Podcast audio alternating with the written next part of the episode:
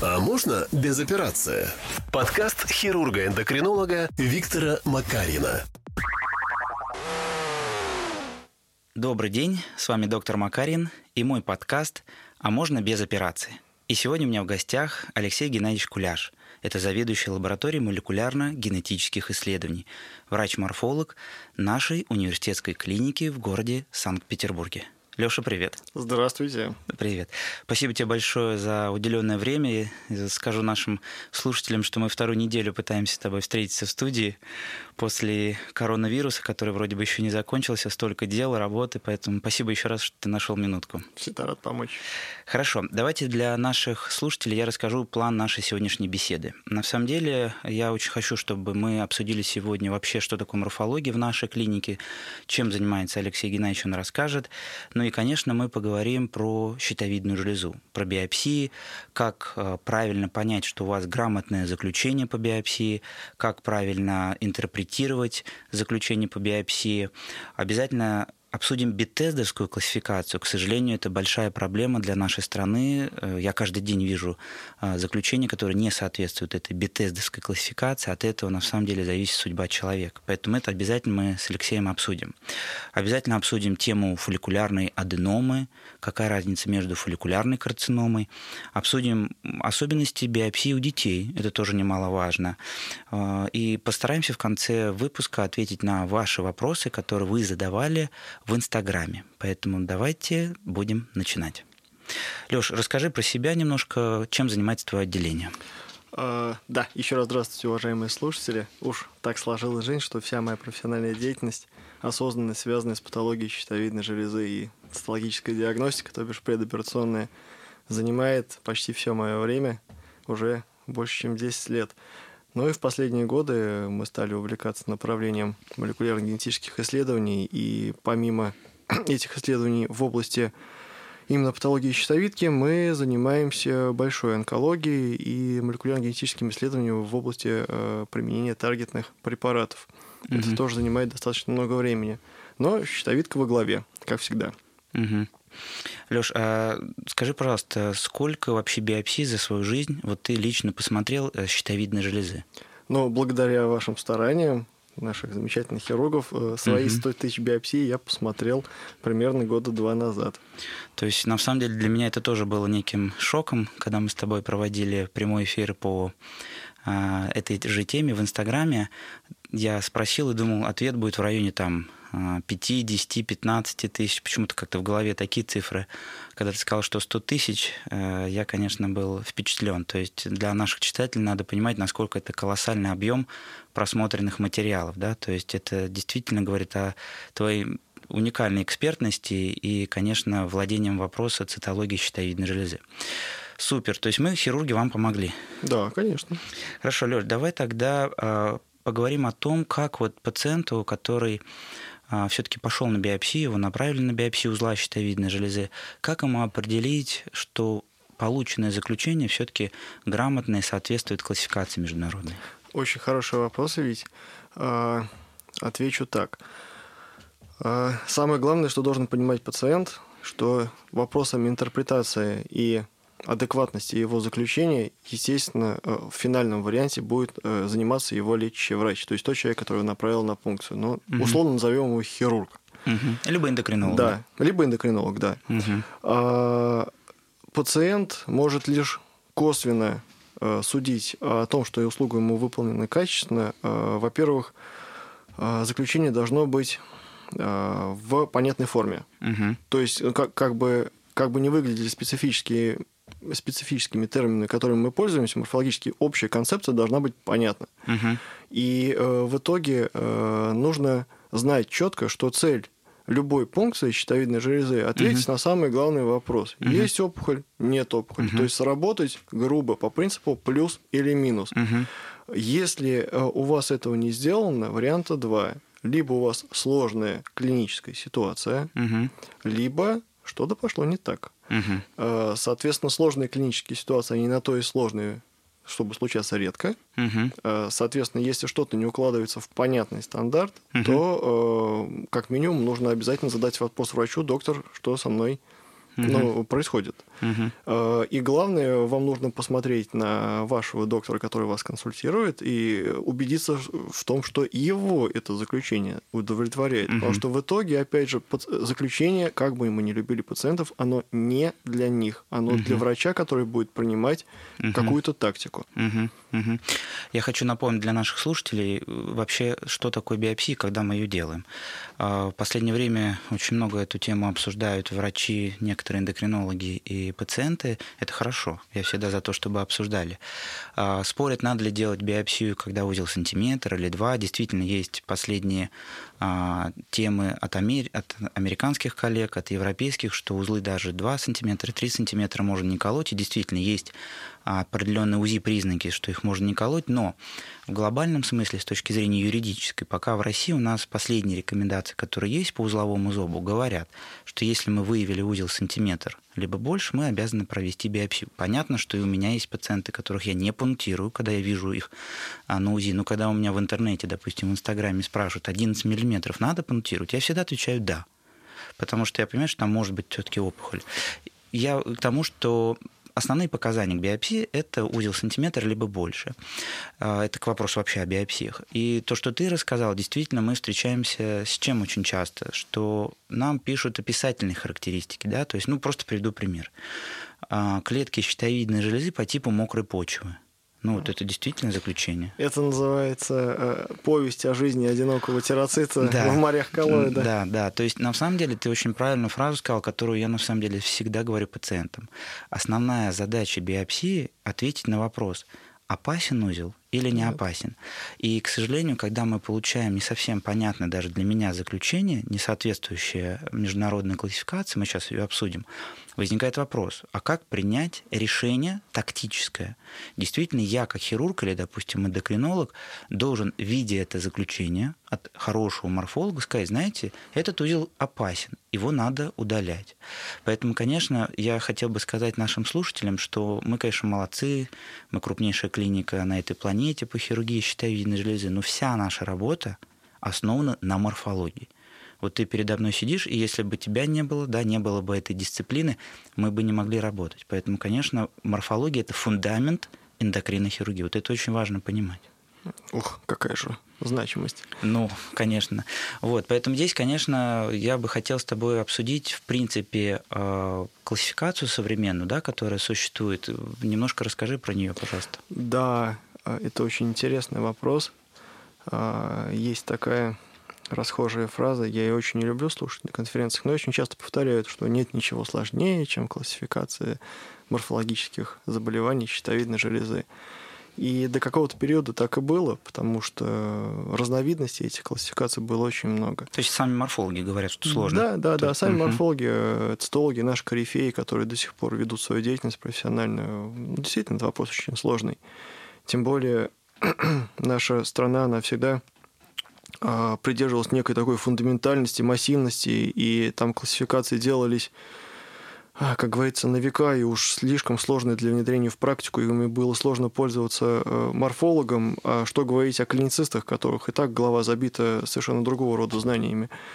Поэтому, когда в 2010 году э, вышла классификация э, Bethesda, первый вариант, и в 2017 она дополнилась, стало немного легче. В чем идея этой концепции. Mm-hmm. Идея этой концепции в том, чтобы люди на всех точках нашего земного шара называли э, вещи одинаковыми терминами, чтобы uh была унификация. uh И чтобы вот этот полет фантазии цитолога во время описания, он был чем-то в итоге ограничен и вылился в какую-то лаконичную формулировку. uh При этом и формулировка должна быть ну, достаточно фиксированной.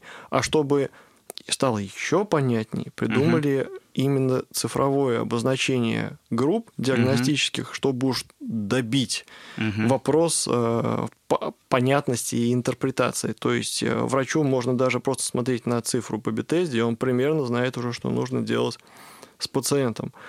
И это, этот подход, э, он реализовал себя не только в э, цитологии щитовидной железы, потому что в городе Бетезда проходят регулярные собрания э, и крупные конгрессы по принятию классификации совершенно других локализаций. Самый известный, это, естественно, рак шейки матки. Угу. Там тоже есть классификация по Бетезде. Угу. Соответственно, есть такая же аналогия якогамская классификация при, рак, э, при опухолевой и неопухолевой патологии молочной железы. То есть угу. концепция не новая.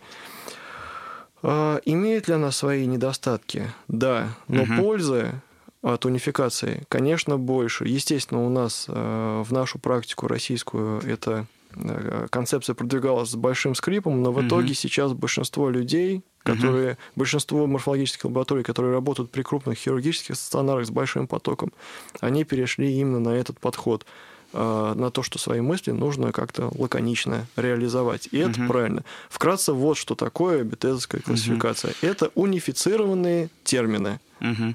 И напомню, Бетезда – это город э, в штате Мэриленд, Америка. Да, да, да. В угу. котором огромная концентрация научных центров, и там проходят очень крупные конгрессы.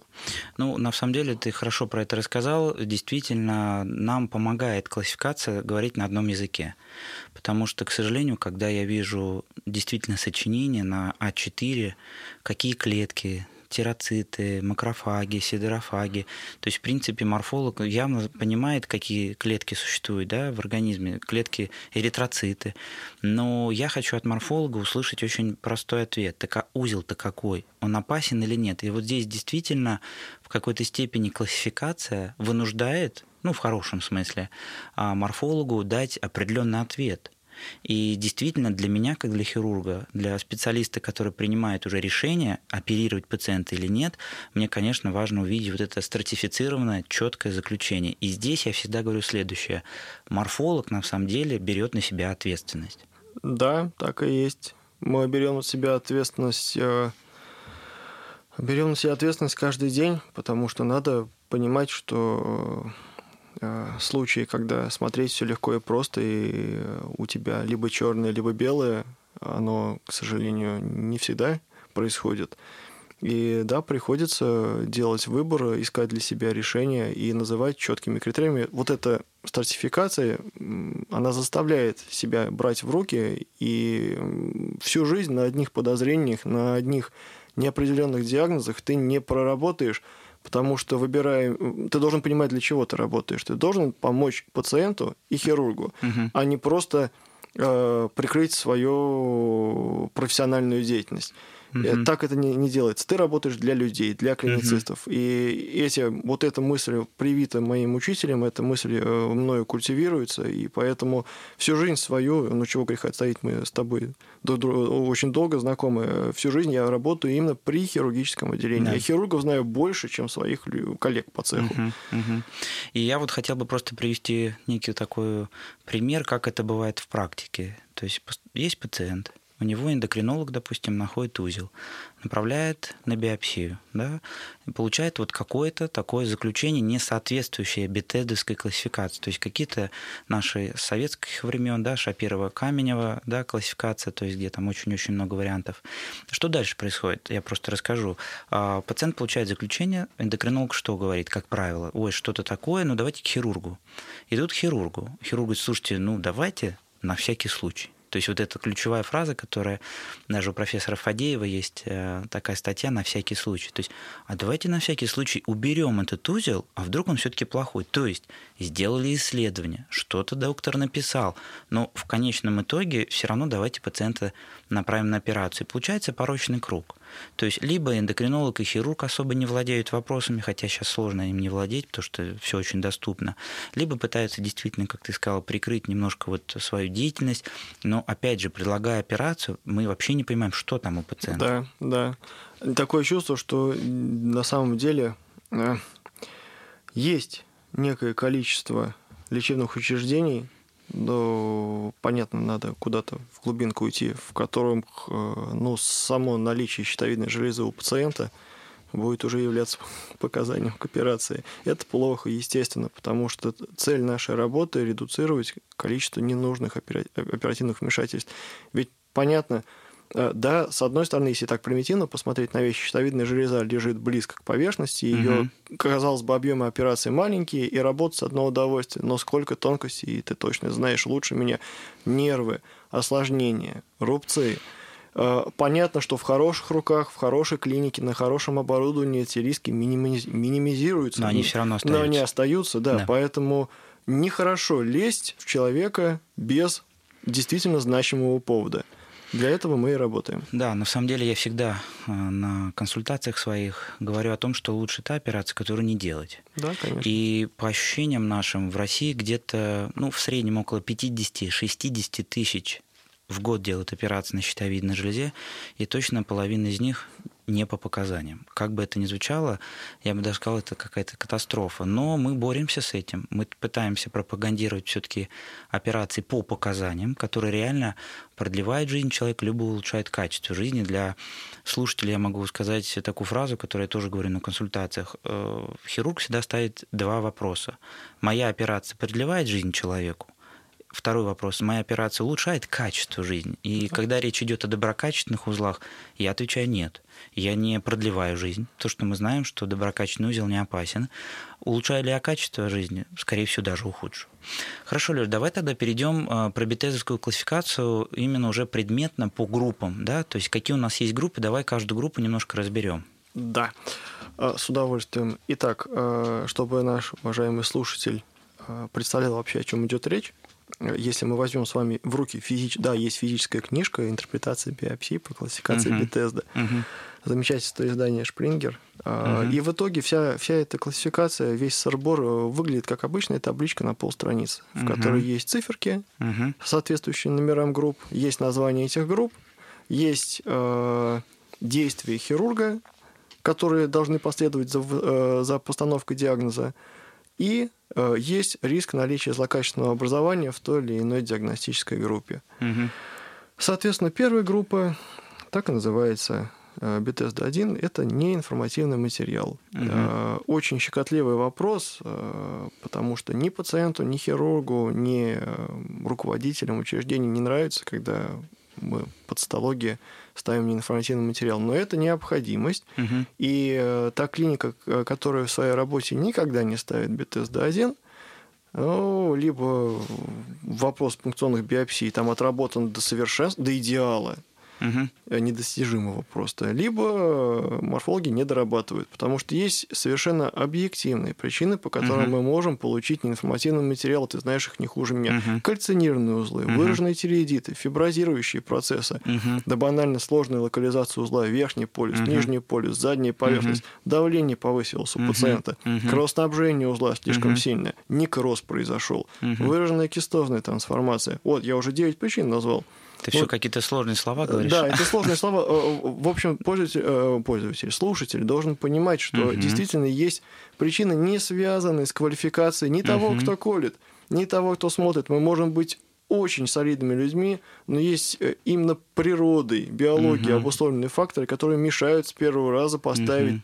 то, что пациент хочет угу. узнать.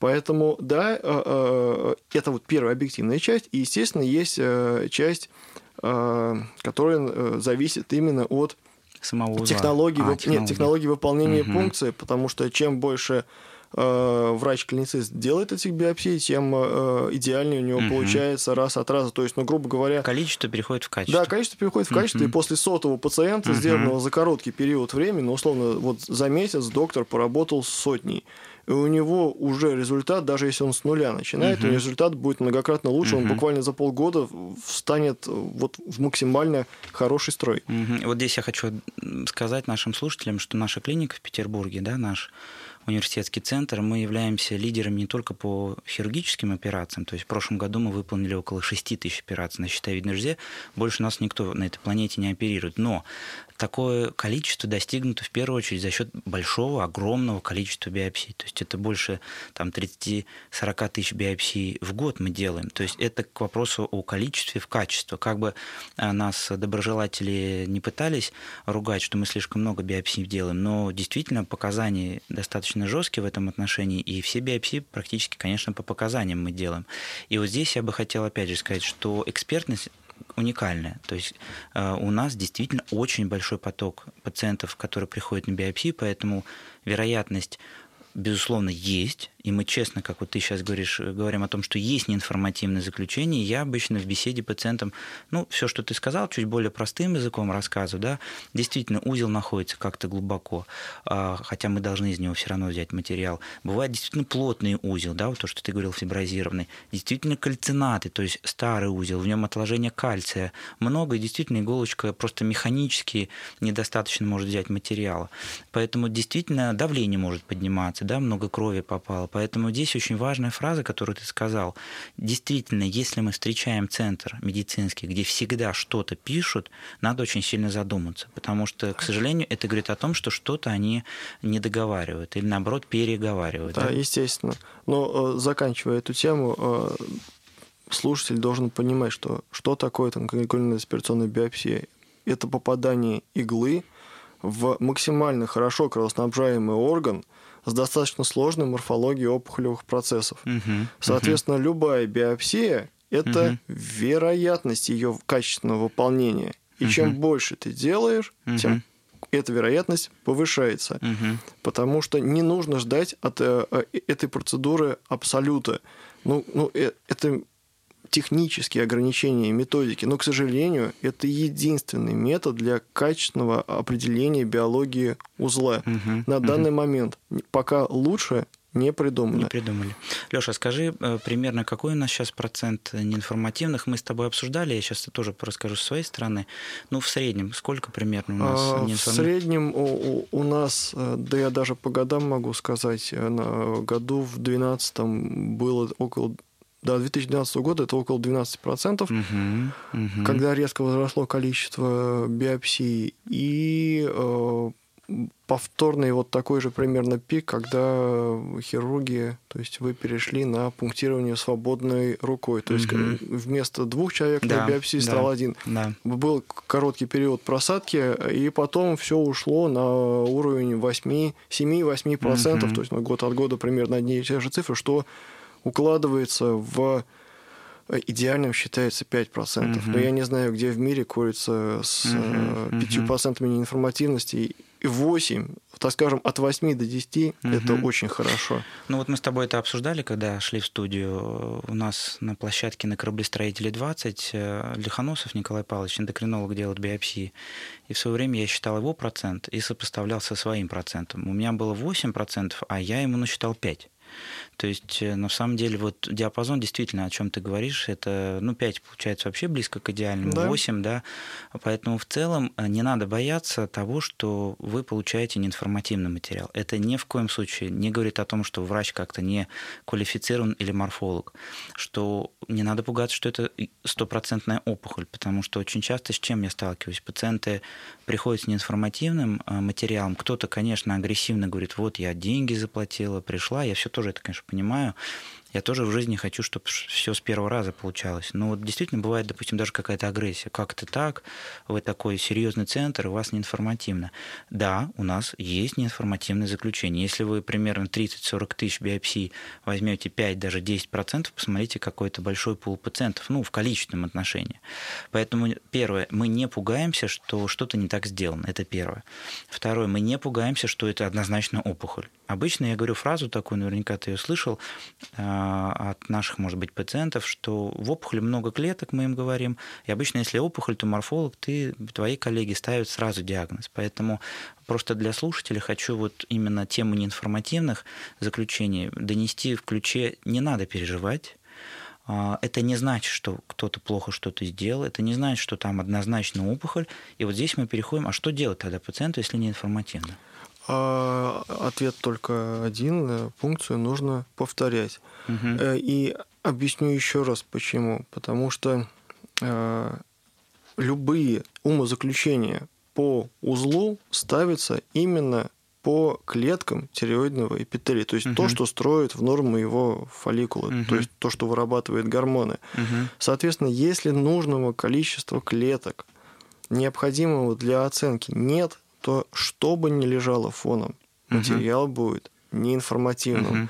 Нельзя, даже если какие-то одиночные клеточки есть, но их не хватает до необходимого угу. минимума, нельзя делать заключение статистические, оценивать этот узел. Ты неминуемо очень скоро ошибешься, угу. рискуя не каким-то секундным комфортом своим, угу. а рискуя судьбой пациента. Угу. Поэтому неинформативность, она важна. Угу. Леша, а скажи, вот какое количество должно быть групп и какое количество в группе должно а, клеток? Считается, э, считается, э, что это должно быть 6 комплексов по 10 клеток угу. в тонком мазке угу. без вторичных изменений, то есть угу. идеальные клеточки. Угу.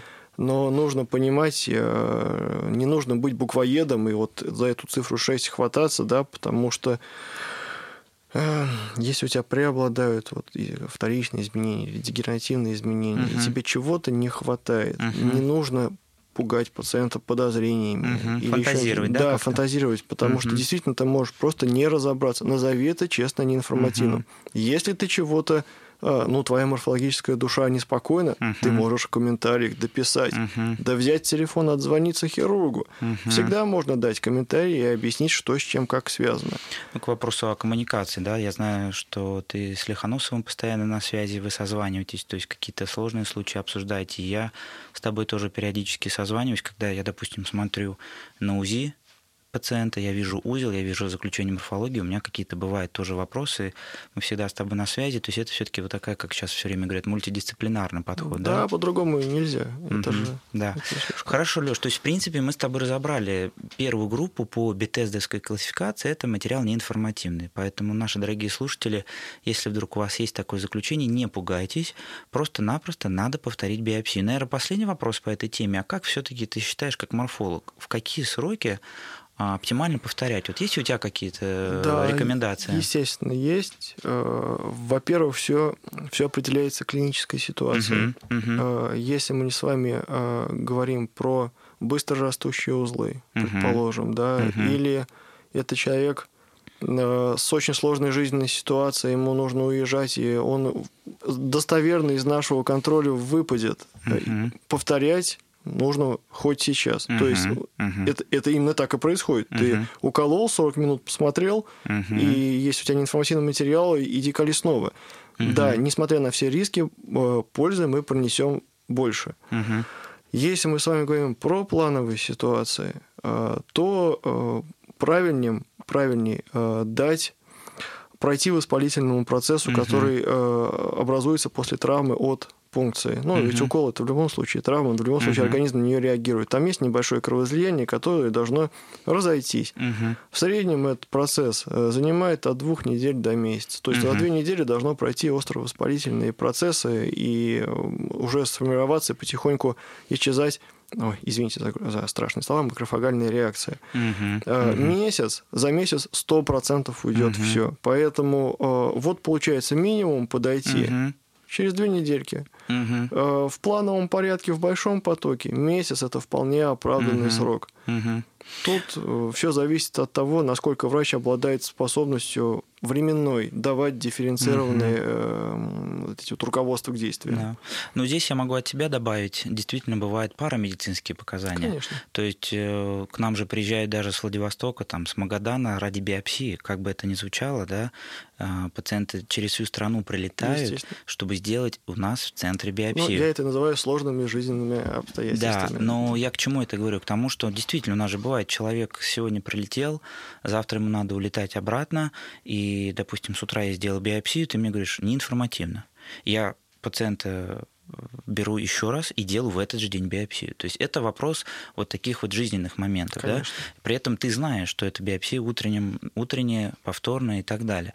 Но есть, как правило, такие плановые ситуации, когда пациент записался заранее, там, допустим, в Петербурге живет, и сделал биопсию, получили неинформативно. Здесь, да, мы говорим, а, срочности нет, а, у вас, допустим, по УЗИ каких-то опасений нет э, у доктора, давайте все-таки пусть действительно этот синяк рассосется, эта маленькая гематомка, воспаление вот это от иголочки уйдет, оно не опасно, сразу хочу сказать. Но будет тебе комфортнее работать, ты будешь меньше видеть, как ты да. сказал, макрофагальная реакция. Вот, поэтому в целом, да, две э, недели либо месяц. Но действительно у нас есть возможность сделать в этот же день практически. И я хочу для наших слушателей напомнить, что у нас действительно есть возможность а, выполнить биопсию с утра и уже где-то к обеду, да, как да. у нас к обеду, то есть, допустим, там доктор Лихоносов выполнил с утра биопсию стекла, у тебя уже а, в лаборатории к 12 уже к часу будет ответ. То есть действительно в этом плане очень удобно. За один день мы реально можем, а потом, кстати, пациенты очень часто ко мне приходят, да. Ну, это то есть, да, то есть в один день мы понимаем, что все-таки делать с пациентом. Хорошо, про инфо... неинформативно мы поговорили. Я надеюсь, что наши слушатели чуть больше теперь будут понимать это заключение. Если они его получат даже в нашей клинике, они спокойно к этому отнесутся и пойдут просто сделать ее повторно. Да. Супер. Давай тогда переходим ко второй группе. Да, вторая группа – это то, что хочет получить каждый пациент, и то, чего желает э, своим пациентам каждый доктор. Хирург, это, да? Да, да, это доброкачественный, добро, доброкачественный узел щитовидной железы, это очень емкое понятие. Угу. Сюда входит э, то, что вы видите в наших заключениях как коллоидный узел, угу, то есть коллоидный узловой зоб, да. Сюда угу. входит э, воспалительная патология щитовидной железы, это тиреидит Хашимота, тиреидит угу. Декервена. Угу э, тиреидита беременных, угу. то есть все то, что э, выглядит узлом или псевдоузлом, но опухолью не является. Угу. Соответственно, зачастую не несет больших диагностических сложностей, угу. ну, опять же, зачастую. Угу. И почему все хотят это видеть? Потому что оперировать не надо, понятное uh дело. Максимум это наблюдение. И опять же, маленькая капелька дегтя, естественно, угу. если мы посмотрим на табличку бететовскую, то риск наличия злокачественного образования в этой группе есть. Угу. Он не равен нулю, он угу. равен 1-2%. Угу. И нужно понимать, нужно четко включать голову, опять же.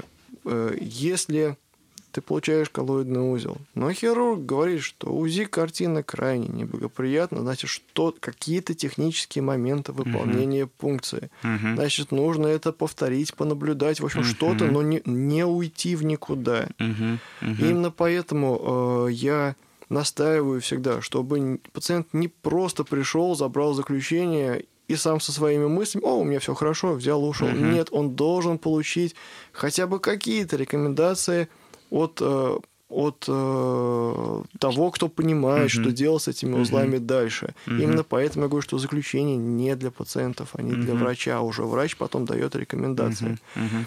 Соответственно, да, действительно, есть сложные ситуации, с которыми нужно разбираться, и в 100% случаев э, я всегда связываюсь с хирургом и предупреждаю о них. Это не сложно сделать, и я не трачу ни сил, ни времени mm-hmm. для выполнения этой работы. Леша, здесь вот я подключусь в отношении первой твоей фразы, что узел доброкачественный, понятно, не надо делать операцию. Ну, слава богу, нам с тобой это понятно. Но если мы вернемся к нашей российской действительности, с чем мы сталкиваемся? То есть вот те самые 50-60 тысяч операций в год, которые мы видим, большая часть которых сделана без показаний, это же доброкачественные узлы. То есть, на самом деле, да, сделали биопсию. Да, все-таки морфолог написал, что он не видит опухоли, ну, своими словами, да, он там, допустим, не использует бетездовскую классификацию. И все равно, знаешь, что обычно говорит хирург или а, доктор-эндокринолог, а давайте на всякий на случай всякий его случай. удалим, да. да. Причем, ну, я же очень много с пациентами беседую, к нам приезжают именно как в такой референтный центр, да, то есть последнее слово сказать, ну, к примеру, там, в моем городе все меня направляют на операцию. Вот хочу вашего мнения услышать. Это, как правило, вот почти каждый первый пациент. Э, что получается? Действительно, узел-то доброкачественный. Но вот пытаются пациентов агитировать на операцию и какие-то страшилки рассказывают. А он вас задушит, что, в принципе, на практике нет таких ситуаций. То есть это же медленно растущие узлы. А вдруг он переродится? То есть тоже вот начинает пугать. И такие как бы термины, что давайте лучше это все уберем. Поэтому вот ты очень важно вторую часть сказал, что действительно э, классификация даже дает некий процент того, что узел может теоретически и на практике каким-то быть в будущем плохим. Но здесь очень правильная мысль. Это не значит, что мы должны все коллоидные узлы постоянно пунктировать. Конечно. Это, к сожалению, бывает проблема. У нас есть пациенты, они здесь ни при чем, но они каждый год в поликлинике получают направление, их заставляют к нам идти повторять биопсию. И они сами говорят, слушайте, ну, может, четвертый раз делаем. Вы тратите время, мы, э, пациент от этого страдает. То есть и все четыре раза коллоидные узлы. Но действительно, ты очень правильно сказал мысль. Все-таки нужно, нужно наблюдаться именно, может быть, даже у хирурга или у очень грамотного врача УЗИ, который скажет, знаете, ваш узел на протяжении этого времени вообще никак не поменялся по ультразвуку. Маловероятно, что он поменяется еще и по морфологии. Поэтому вот это очень хорошая мысль. Да, а, естественно, с, колой, э, с BTSD-2 и с вопросом перерождения, не перерождения. Да, Тема да. на самом деле, давай уж сразу ее затронем, да, пока давай. мы в этой категории. А, с одной стороны, мы регламентированы документами, и э, наши рекомендации национальные от 2016 года по ведению узлового зоба взрослых, угу. там прям черным по белому прописано, что Bethesda 2 э, не нужно динамически наблюдать. Да. А, к большинству пациентов это действительно применимо. И, и применимо. Да. Но, опять же, голову включать надо, и те 1-2% они откуда-то берутся. Поэтому изначально крупные узлы, которые врач решил не, а, не а, удалять, да, не удалять. Не удалять. Ну, угу. крупные, крупные. Ну, не может человек пойти угу. на операцию, или ну, не хочет хирург угу. оперировать. Угу. А, какие-то ну вот что-то по УЗИ не нравится хирургу. Угу. Естественно, эти вещи нужно наблюдать. Люди с отягощенным анамнезом, Угу. Вот там мама, бабушка. Ну, то есть у близких, да, если был да, рак. у близких. Угу. А потом а, категории людей, у которых а, по популяционно они не должны иметь узлов в щитовидной железе. Ну, давай называть вещи своими именами. Это молодые люди, uh-huh. молодые парни. Uh-huh, потому uh-huh. что соотношение мужчин и женщин в узловой патологии щитовидной железы это один к 10. То есть угу. на одного мужчину 10 женщин. И когда Примерно к тебе приходит, да, да. Э, когда тебе приходит молодой парень там, до 30 лет с а, асимметричным поражением щитовидной железы, шансов. Я очень некомфортно себя чувствую, когда ставлю доброкачественные узлы этой категории, потому что, как правило, к сожалению, судьба э, подобный контингент не жалеет, и они нуждаются в помощи. Угу. Поэтому, да, большой узел у мужчины, назван, названным коллоидным узлом, ну, правильнее его наблюдать. Я не говорю про то, что нужно сходить с ума и терять, э, терять вкус к жизни. Нет, угу. нужно ну, холодно отнестись к этому вопросу и завести привычку раз в год прийти к грамотному, опять же, я называю этих людей хирургами, к хирургу, угу. чтобы он хотя бы взял э, УЗИ-датчик, угу. посмотрел, посмотрел твои гормоны и сказал, так, мы дорогой Иван Иванович, либо пунктируемся, и я тебе говорю, вот почему на основании uh-huh. таких таких-то признаков, либо мы с тобой на год снова прощаемся, и ты uh-huh. уходишь наблюдаться, я тебя в это время не вижу. Uh-huh. Потому что а, а, да, к сожалению, бедные пациенты, которые наблюдаются, которые э, динамически наблюдаются, они могут прийти э, с такой фразой «у меня узел подрос на 2 миллиметра». Угу. Очень часто, кстати. Да, да, очень интересный вопрос, потому что классические признаки э, неблагоприятности, они выглядят не так. Угу. 1-2 миллиметра – это Погрешность это аппаратуры. погрешность аппаратуры да. от специалиста к специалисту. Да. Да. Сантиметр угу. или что-то кратное изначальному диаметру. Ну, угу. то есть был сантиметр, стал 2, был угу. 5 миллиметров, стал сантиметр. Угу. Вот это да, это влияет. Какие-то новые признаки, новые усиления кровотока, угу. там угу. микрокальцинаты или какие-нибудь увеличенные лимфоузлы. Да, это потребует действительно быстрый рост, да, который, угу. который на взгляд заметен. Угу. Вот здесь бы я добавил, Леш, ты так очень ловко сказал, что вот хирург выполнил УЗИ, а на самом деле это, это тоже проблема. Я тебе могу сказать, что очень многие хирурги в нашей стране, я просто знаю, я же езжу с мастер-классами по хирургии, и я вижу, к сожалению, что хирурги сами-то не выполняют УЗИ. И здесь очень такой момент серьезный в каком плане? Когда мы говорим про а, врача хирурга-эндокринолога вот нашего центра, я и мои коллеги, мы и биопсию можем делать и делаем, мы делаем сами УЗИ, и самое главное, мы потом, когда оперируем пациента, мы понимаем всю картину, как я говорю, у нас складывается пазл, поэтому здесь очень серьезный вопрос, а вообще врач хирург делает УЗИ, потому что, к сожалению, мы очень часто видим, что какое-то УЗИ где-то сделали в поликлинике, какая-то непонятная биопсия. Ну, то есть я возвращаюсь все время к теме такого немножко не э, глубокого понимания процесса. Поэтому да, ты абсолютно прав. У меня же есть такие ситуации, когда пациент, кстати, мужского пола, вот недавно был, год назад у него коллоидный узел был. Он около трех с половиной сантиметров. Но вот он пришел ко мне в феврале этого года, и вот то, что ты стал рассказывать нашим слушателям, УЗИ-признаки появились. То есть я вижу, что какие-то неровные контуры слегка, гипоэхогенность характерная появилась вот для фолликулярной опухоли, там ободок хало. Кровоток, я всегда это говорю, что он явно не коррелирует с опухолевым процессом, но в любом случае он в контексте всего описания участвует. И я говорю пациенту, а, плюс он вырос на пол сантиметра, при этом я понимаю, что это не так уж и много, но это все равно рост. И я все-таки говорю, давайте повторим. Давайте повторим. И, кстати, ты ему ставишь, в конце концов, фолликулярную опухоль. Это к вопросу о том, вот то, что мы только что с тобой проговорили. Действительно, мы всем поголовно не должны повторять биопсию. Конечно, это неправильно. Но в комплексе мы должны оценить, как выглядит узел, да, какая динамика изменений его в размерах. И это все обсудить спокойно с пациентом. Э, объяснить, что да, произошли изменения, давайте все-таки повторим. Но это какие-то исключения, наверное, в большей степени. Конечно, таких пациентов очень мало. Но а, опять же, потому что конкретно на твоей площадке мне очень нравится э, модель организации э, помощи, потому что непосредственно специалисты либо хирургического профиля, либо приближенные к нему, они видят пациентов и угу. они дают консультации. Это очень правильно. Ну, не, вот не должно быть иначе. То, что я рассказал, когда я как хирург, я вижу да. от начала до конца. И это, ну, в прямом смысле некий пазл складывается. Да, и еще один момент, который тоже стоит обговорить. Очень много лет всплывает этот вопрос. Предположим, пациент э, где-то наблюдается у себя в поликлинике. Я с глубочайшим уважением отношу, отношусь э, к врачам поликлинического звена, угу. но все-таки, когда речь заходит, тем более об опухолях щитовидной угу. железы, угу. как бы вы ни любили, как бы вы ни э, уважительно относились к этим специалистам, вам правильнее обращаться к врачам стационарного уровня, угу. которые знают, что делать именно с опухолевой патологией, угу. потому что с принимать советы от врача первичного звена в, тонких, в тонкостях, угу. ведь человек же на них надеется, угу. это не очень правильно. Угу. Поэтому получили что-то не так, угу. что-то сложнее, чем два узла, uh чем два слова коллоидный узел, uh обратитесь, пожалуйста, к э, специализированный центр. центр. Да. да, это правильно, это uh ваша безопасность в итоге.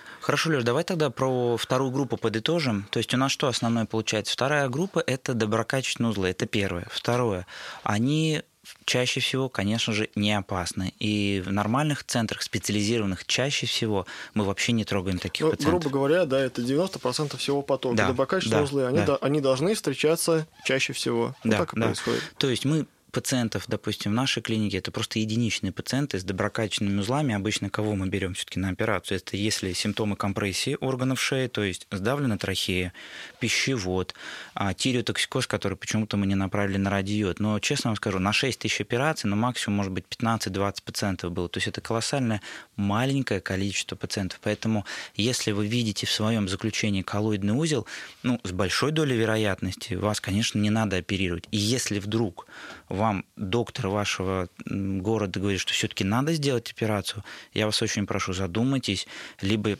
какие-то проблемы с биопсией, может быть, доктор не доверяет этой биопсии, но он бы, наверное, вам сказал, либо действительно доктор вот привык направлять их на операцию. Поэтому мой подкаст и называется «А можно без операции?». То есть я всегда пропагандирую, что а давайте подумаем, если вам назначили операцию, а может быть, ее не надо делать. И на моем опыте я могу сказать, что чаще всего это действительно так. Если рекомендуют операцию, и если все-таки погрузиться в проблему, чаще всего мы ее все-таки не делаем. Это очень здорово.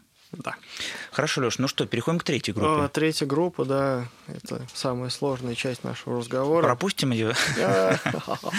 Нет, я постараюсь побыстрее. Э, с одной стороны, э, мне хорошо про нее рассказывать, потому что я не использую в своей практике. А, вот так вот. Это вот так вот, потому что она звучит очень своеобразно. Группа называется, э, ну, с буквального перевода, атипия неясного значения или фолликулярное поражение неясного значения. Сложный сложные слова. Да, сложные слова, я их сам их не понимаю. Э, и в российских реалиях с нашим угу. менталитетом угу. выдать в неизвестную тебе клиническую среду угу. заключение, содержащее в себе слово атипия, угу. это все равно, что запустить лесу с подожженным хвостом по полю. Угу. Это опасно, в первую очередь для пациента, потому что любой хирург, увидев слово АТП, но ну, я не имею в виду хирургов нашего центра, потому что uh-huh. они не сталкиваются с БТСД-3, uh-huh. я опасаюсь, что все приведет, приведет к, к, операции. к операции, и А, вся суть-то в том, э, нужно понимать, э, морфологическая среда, она, она очень закрытая для общения, чаще всего, к сожалению. И люди не сидят вот так вот в студиях и не рассказывают о тонкостях работы, потому mm-hmm. что никто не любит это освещать mm-hmm. лишний раз. То есть как-то кулуарно все. Да, очень кулуарно, и не всегда пациенты могут пообщаться с э, цитологом. Он обычно сошлется либо на занятость, либо просто вы до него не дойдете. Угу. Это, конечно, неправильно. И просто не будет того человека, который объяснит, что такое атипия 3, да, ну ты не сможешь на потоке каждого первого, ну, каждого пациента mm-hmm. с этим диагнозом провести и проконтролировать его дальнейшую судьбу.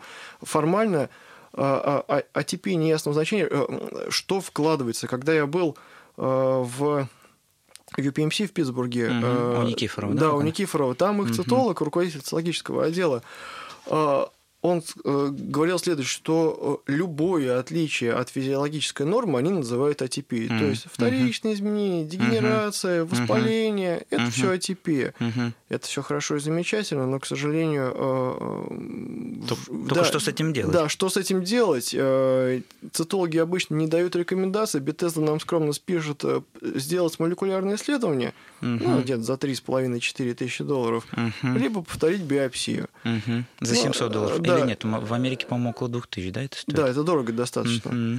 И э, вопрос-то в том, что в нашей стране э, цена на биопсию она достаточно низкая, и нам действительно проще не рисковать и повторить, но э, всегда э, есть риск того, что если ты не уверен в своей практической деятельности, ты каждый первый непонятный тебе случай, вспомните uh-huh. то, что я говорил в начале, uh-huh. то, что не всегда э, у тебя каждый день балуют абсолютно понятными uh-huh. для тебя картинами, и ты все непонятное будешь сливать uh-huh. в Bethesda 3. В итоге специалист не заметит, как он превратит из этой, казалось бы, нужной группы, угу. он сделает ее ну, неким таким помойным угу. ведром, в которое все непонятности будет сваливать. Угу. Угу. А, Все-таки врач должен хоть как-то постараться категорировать. Угу. И, а, и вместо Bethesda 3 мы используем вот эти системы подозрений. Все-таки угу. на что мы угу. подозреваем, в что, плоскость, да, в какой плоскости, угу. потому что чаще всего эти подозрения, не всегда, но чаще всего они оправдываются. И хирургу важно понимать не просто какая-то неясная хворь, а все-таки что да, мы предположили. Да. Ведь, э, еще раз повторюсь, BTSD-3 э, наши зарубежные коллеги могут называть даже явные э, папиллярные карциномы с кистозным угу. компонентом, с достоверными ядерными признаками. Я эти лично эти препараты видел. Угу. Да, то есть то, что у нас выходит шестерка, да, и в гистологии не представляет больших сложностей. Они все равно это называют BTSD-3. Я не знаю, что должно произойти, чтобы они назвали рак раком угу. и поставили BTSD 6, потому что там даже явные раки идут угу. через BTSD 5. Леш, я понял, в целом, давай тогда подытожим третью группу. То есть, да. если пациент, вот был вопрос в Инстаграме, а что делать с третьей группой? Давай перекалывать. просто перекалывать. Перекалывать. Давай тогда переходить к следующей группе. Да, четвертая группа э, Слушай, а вообще есть легкие группы в Бетезде? По-моему, они все. Ну, на самом деле, я всегда рассказываю, что, допустим, та же самая популярная операционная, ты да, сейчас она слушаешь. простая. Да, Тут да. То есть я всегда привожу пример ваших слов, что иногда морфологу, то есть тебе приходится чуть больше времени даже уделить для коллоидного узла, да, нежели для папиллярной карциномы, потому что у папиллярной карциномы, ну ты сам это расскажешь, да. есть патогномоничные признаки, я у тебя про них еще спрошу. Возвращаемся к четвертой группе. Да, это чуть... вот та самая болезненная в последнее время очень много, и я благодарю всех, кто активно в Инстаграме, ВКонтакте пишет мне, и очень большое спасибо тем, кто отреагировал по-разному на, мою, на мой подкаст про фолликулярную опухоль, потому что люди разделились. А, мы сейчас про это, про это с тобой поговорим. То есть, когда я говорил про фолликулярную опухоль, что мы слишком много ставим диагнозов фолликулярную опухоль, что мы всех подряд оперируем. Всем большое спасибо за ваши комментарии. Это все равно реакция, это заставляет нас задуматься, в каком направлении направлении мы работаем. Поэтому давай сейчас поговорим про четвертую группу, которой действительно у нас много, это надо признать. А четвертая группа по бетездовской классификации – это фолликулярная опухоль. Да, она дословно так называется, фолликулярная опухоль или подозрение на фолликулярную опухоль. И э, в англоязычном варианте это все написано через слэш, и это синонимы. Угу, угу. Что это такое? А, что это такое? А, а, с цитологической точки зрения фолликулярная опухоль это э, те случаи опухолевые, в которых клетки тиреоидного эпителия строят, ну, я попытаюсь попроще объяснить, либо э, микрофолликулы, то есть, ну, кругленькие структурки, uh-huh, монотонные. Uh-huh, и понятно, uh-huh. поэтому называется фолликулярная опухоль. Uh-huh. А, и вся беда-то в том, что вот эти кругленькие структурки uh-huh. могут строить в итоге совершенно разные опухолевые uh-huh. процессы. И uh-huh. именно поэтому в группе фолликулярных опухолей, э, то есть если фолликулярная опухоль является предположением, да, а гистология uh-huh. является, ну, такой, э, давай назовем это истиной, да, то uh-huh. понятно, что спектр истины будет чуть больше, чем одно вот это предположение. Uh-huh. Понятно, что это, э, это э, такая искусственно созданная комбинация, но она необходима, угу. потому что, опять же, если мы посмотрим на, на э, неважно, не, не какой, э, какого года издания, угу. сейчас там идет максимально 35% э, рисков наличия злокачественного образования. Да, ну, давайте условно округлим до 30%. Угу. Получается так, что э, у 70% людей, которые получили диагноз э, фолликулярная опухоль, в итоге оказывается фолликулярная аденома, то есть абсолютно доброкачественное заболевание. Опухоль. Да, опухоль, но доброкачественная. У 30% людей та или иная форма рака. Я вот поэтому очень не люблю, когда хирурги э, в выступлениях особенно говорят, как нам отличить фолликулярную карциному от фолликулярной аденомы. Это только маленький краешек, маленький кусочек проблемы, проблема угу. гораздо, э, гораздо глубже лежит. Угу. И 30% наличия того или иного рака, то, чтобы, чтобы вы понимали, там может быть и фолликулярная карцинома, и фолликулярный вариант папиллярной карциномы, угу и медулярная карцинома, то есть то, казалось бы, что ты, ты там особо ты и не ждешь, это тоже там угу. может быть. Угу. Леша, а вот сразу поясни, да, конечно, вопрос мне тоже постоянно его задают, и я вот могу тебе просто привести такой пример из практики, когда пациент передо мной сидит и задает достаточно адекватный вопрос. Доктор, я же сделал биопсию, да. А почему мне не можете сказать, это все-таки доброкачественный процесс или злокачественный? Вот скажи, я скажу, как я это рассказываю, но я бы хотел, чтобы ты нашим слушателям максимально понятным морфологическим языком объяснил, потому что это достаточно интуитивный вопрос. Чисто по-человечески я пришел к вам на анализ, вы взяли клетки, а теперь вы мне говорите, что надо делать операцию, потому что мы не знаем, какая это все-таки опухоль. И, ну, согласись, вот если мы с тобой уберем все наши там 10, больше 10 лет практики, вот любому человеку скажи такую ситуацию, а как так? Технологии, а, наука, медицина там и так далее. Вот простым языком, все-таки почему мы не можем фолликулярную опухоль с тобой до операции, до гистологии, да, сказать, да, потому что мне очень важно, чтобы ты это мне сказал. Да, какая интересная тема. А, тут а, мы с вами сталкиваемся с, в первую очередь с техническими аспектами самой методологии, ага. самого принципа работы логического метода. И э, если в самом начале нашего с тобой разговора я говорил про принцип плюс-минус, угу. вот это самый яркий, яркий пример. Э, потому что зачастую хотя бы просто поставить факт опухолевого процесса, хотя бы просто разобраться, что это не норма, это не Bethesda-2.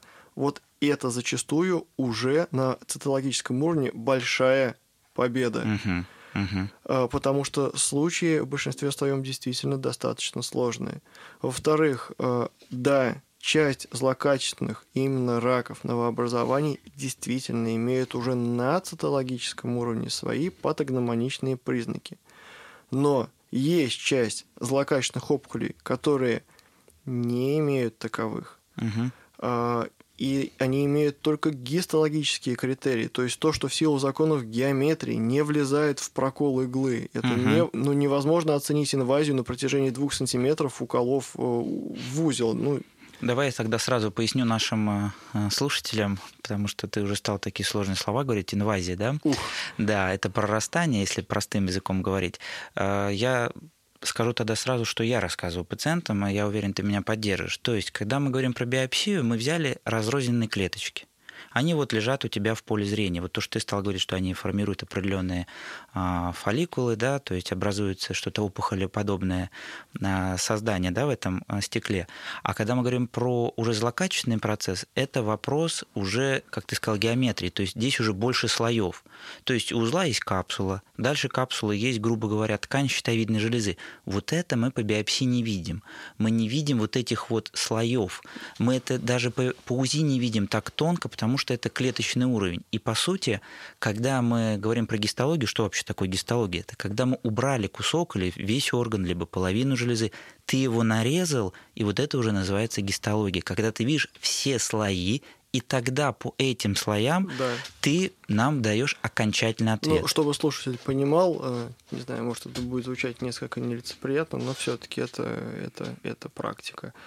А, вот э, присылается двух- или трехсантиметровая фолликулярная опухоль. Ну, то есть угу. то, что было фолликулярной опухоль, так. она попала на операционный стол. Так. Ты его разрезаешь. Угу. Разрезаешь через каждые 2-3 миллиметра. Угу. Угу. Внимательно смотришь на всю капсулу угу. по окружности. Угу. Выискиваешь глазом любые угу. непонятные тебе места. Угу. Все, что хоть как-то похоже на инвазат. И в итоге один узел превращается в в 6, в 8 кусков материала, uh-huh. который еще будет срезан много раз uh-huh. подряд. Это очень большое количество стекол. Вот что такое диагностика uh-huh. истинной фолликулярной карциномы. Uh-huh. Такой массив данных, который получается uh-huh. в исходе, угу. естественно, несопоставим с тем, что мы можем получить в цитологии. Угу. Поэтому это физически невозможно угу. часть опухолей злокачественных поставить на цитологическом угу. уровне. Угу.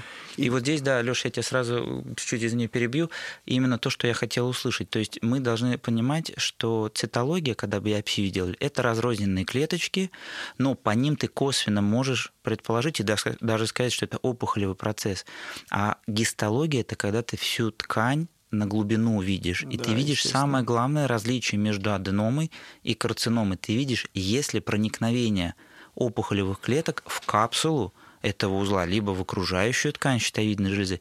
И вот это те самые 30%. Хотя в нашей клинике, вот, по-моему, у нас было ли исследование, 17 даже у нас было получено в свое время. То есть мы действительно говорим, что у каждого пятого пациента после операции, да, к сожалению, но мы всех направляем практически пациентов на операцию, мы находим карциному. И это вот очень важно понимать, когда пациенты говорят, а мы не будем делать операцию. Мы, мы счастливчики, мы, скорее всего, находимся вот в этих 80-70%, у нас, скорее всего, аденома, мы не будем делать операцию. Вот здесь вот, конечно, коварство ситуации в том, что без операции действительно досконально мы это и точно не можем ответить. Да, потому что, опять же, если перевести эти 20% процент вообще вещь коварная. 20-30% в, абсолю... в абсолютное количество людей, ты немножко ужаснешься и поймешь, что ты не зря делаешь свою работу. Да, действительно, это нужно оперировать.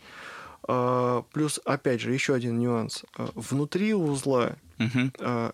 опухоль по своим цитологическим признакам может выглядеть достаточно безобидно. Угу. С 2004 года в Леонской классификации, то есть ВОЗовской классификации, именно гистологическая опухоли щитовидной железы, там четко прописано, что нельзя на цитологии различить понятие фолликулярной аденома от фолликулярной карциномы. Опять же, все из-за тех же самых uh признаков пресловутой инвазии. uh И еще более понятный пример приводя, однажды отсматривая метастаз фолликулярной карциномы в кость, в тазовую uh-huh. кость. Uh-huh. Вот если а, от, а, отвлечься от мысли, что ты вокруг видишь костные балки, внутри это выглядит настолько же безобидно, как выглядел бы обычный коллоидный узел. Uh-huh. Но это уже в костях. Поэтому, а, еще раз говорю, тут не то чтобы не до тонкостей, тут опять же сработать по принципу плюс-минус, это уже победа. Угу. Дальше та статистика, э, выше которой ты не прыгнешь. Плюс нужно помнить, мы сейчас с Виктором Алексеевичем говорим просто только про одну нозологию. Это угу. фолликулярная карцинома. А да. нужно помнить, что медулярная карцинома может иметь фолликулярный вариант, папиллярная карцинома да. может иметь фолликулярный вариант. Детская патология может быть такой же сложной. Там угу. действительно часть часть злокачественных процессов не несут в себе классических патогеномических uh-huh. признаков, uh-huh. и ты опять же, ты не проработаешь всю жизнь на подозрениях. Любое подозрение нужно либо снять, либо опровергнуть. И плюс менталитет нашей страны подозрения на раки не оперируются. Они должны быть как-то либо подтверждены, либо опровергнуты. Поэтому зачастую а, проще для пациента в первую очередь поставить там фолликулярную опухоль, и ты точно знаешь, что он у тебя никуда не денется, этот вопрос в плановом порядке решится. Мгм. Плюс надо понимать, даже если после э, постановки диагноза фолликулярной опухоли выйдет та или иная форма рака, уж не мне тебе говорить, что не все раки требуют тиреоидоктомии. Абсолютно И ты точно. уже изначально сделал нужный объем операции, ты ничем не рискуешь. Мгм, мгм. Поэтому, да, если не брать сейчас, ну, про э, не брать сейчас э, технические возможности э, наших новых реалий в расчет, то, к сожалению, да, подытожив фолликулярную опухоль, Мгм. нужно оперировать, и после операции ты узнаешь там всю Окончательно. истину. Да, естественно. Хорошо, Леш, тогда давай э, про фолликулярную опухоль. Это такая больная тема и для нас, потому что к нам очень много таких пациентов обращается. Я бы хотел, опять же, будучи вот в проекции пациентам, сказать, хорошо, вы не можете это сказать по биопсии, вы там хорошо это рассказали, а, гистология, клетки, прорастание капсулы, но сейчас же 21 век.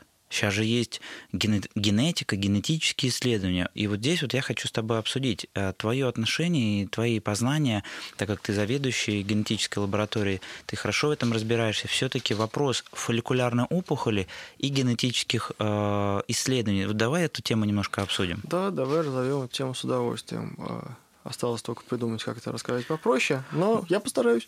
Хорошо, спасибо тебе. А, В широком понимании есть два прикладных э, момента вот этих самых, давайте назовем, молекулярных методов исследования. А, Или как в простонародье, в жаргоне называют, молекулярка. Ну, вот молекулярка. А, Есть два направления. Это направление, действующее на прогноз, Мгм. то есть то, что определит тактику Мгм. дальнейшую и э, определит риск э, дальнейших рецидивов. И э, за все долгие годы э, изучения только два маркера э, вызвали э, и заслужили э, право считаться вот этим статусными. Это мутация гена BRAF и мутация гена TERT. Это то, что действительно, э, особенно в папиллярных раках, сопряжено с неблагоприятным э, по возникновению послеоперационного рецидива прогнозом. Это всего две мутации. Мутации двух генов из множества. Второе направление – это, э, это направление диагностическое. Мгм. То есть то, что позволит э, в концепции, должно позволять э, опухолевые узлы отличать От от, неопухолевых. Да. Мгм. То есть понятно, что если есть какая-то мутация, то значит в клетке, в, в узле что-то происходит. Мгм.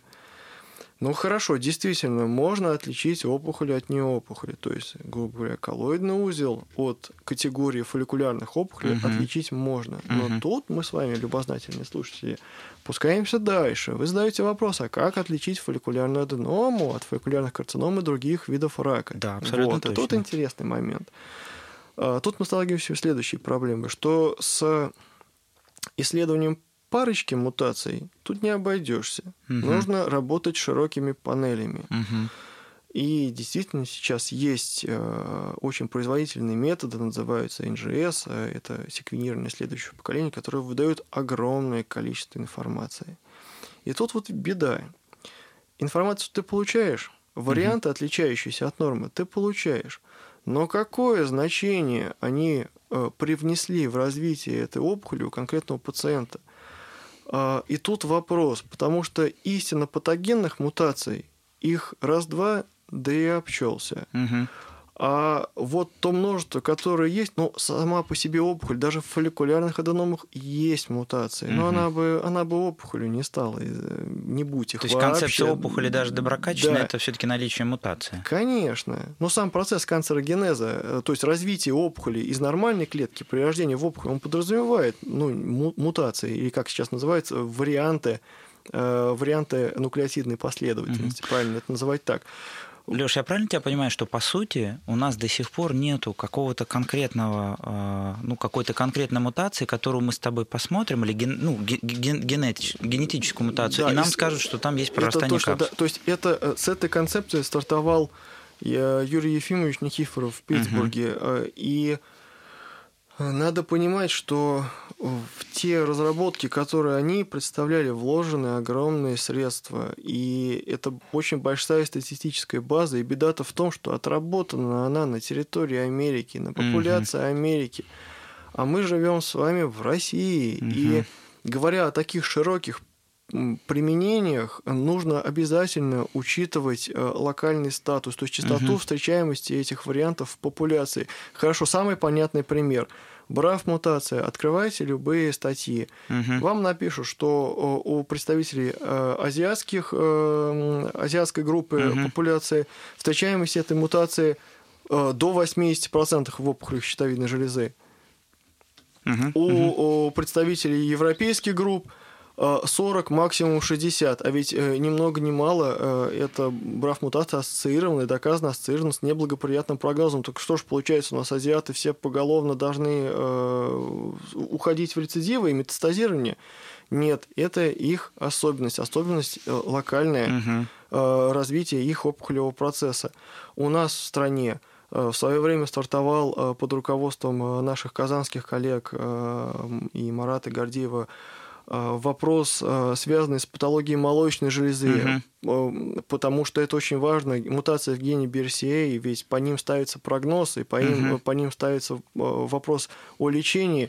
И им четко было доказано, что он же, ну, грубо говоря, в Татарстане работает, угу. что э, эта популяция, она отличается от среднестатистических предложенных мировым сообществом. Угу. Там угу. есть очень важное отличие. То, что является Э, вариантами нормы у, у них угу. является патогеном угу. у нас в стране. Поэтому, угу. если ты хочешь делать качественные молекулярно-генетические исследования, угу. ты должен провести совершенно колоссальную работу с нуля. Угу. У нас не так много в стране э, действительно э, учреждений, которые обладают подобного рода ресурсами и людскими, и знаниями, и финансами, чтобы прорабатывать такой, я не слукавлю, национальный фактически проект. Угу. Это это угу. очень э, это очень долго, это очень дорого, а в итоге мы должны понимать, что те вещи, которые мы хотим внедрить в практику, они должны быть доступны обычным uh-huh, людям. Uh-huh. Ну, давай признаемся, не каждый человек... Э, эти исследования качественные, они никогда не будут дешевыми. Ну да.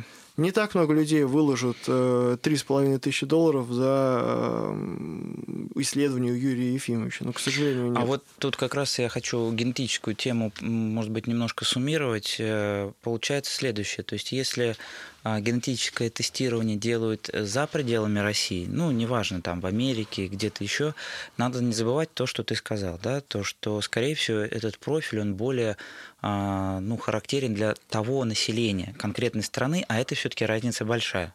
Да, э, и весь э, есть еще такой некий юридический аспект. Но вот человек сделает исследование там так. а приедет к хирургу, который лечит здесь. В России. Да. Вот что он будет делать с этим исследованием? То есть это не валидизировано, да? То есть оно не... Получается, по отношению вот этой цепочки, оно не валидизировано. То есть если бы пациент делал исследование там и лечился бы там, и наблюдался а. бы там, угу. это один вопрос. Угу. Как это будет происходить у нас? И давайте так скажем, а хирург, э, который будет консультировать, он действительно имеет э, познание в области молекулярной генетики или хотя бы популяционной генетики? Ну, я думаю, нет. Здесь я тебе могу сказать, что, в принципе, те тесты, которые мы видим, зарубежные или отечественные, они всегда пытаются нам все-таки некое такое резюме дать в виде некого процента. Да, риск. Опять риск. же, чаще всего дается риск. Риск. И здесь я хочу обратиться к нашим слушателям, что я никогда не против генетических исследований. Я только за, потому что это наполняет нас опытом, мы все-таки эту информацию тоже копим. И то, что ты сейчас сказал, действительно нужно провести очень колоссальное количество исследований. Но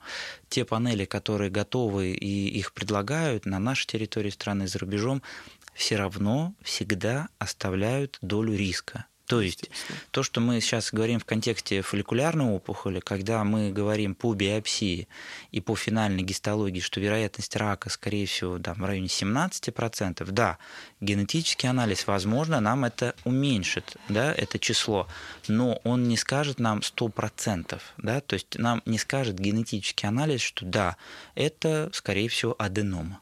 Да, но слушатель должен, э, опять же, э, немного сейчас поработать головой и понять, как вообще делаются подобного изначально, как делаются подобного рода исследования. Вот захотел ты разработать некую панель. Что такое панель? Это просто перечень тех генов, в которых ты ищешь uh-huh. мутации. Потому uh-huh. что если работать простой классикой, то, понятное дело, если ты не нашел никаких классических замен, то обязательно может быть что-то, что у тебя в панель не вошло. Поэтому чем шире панель, тем достовернее uh-huh. результат. Что uh-huh. положительный, а уж тем более отрицательный.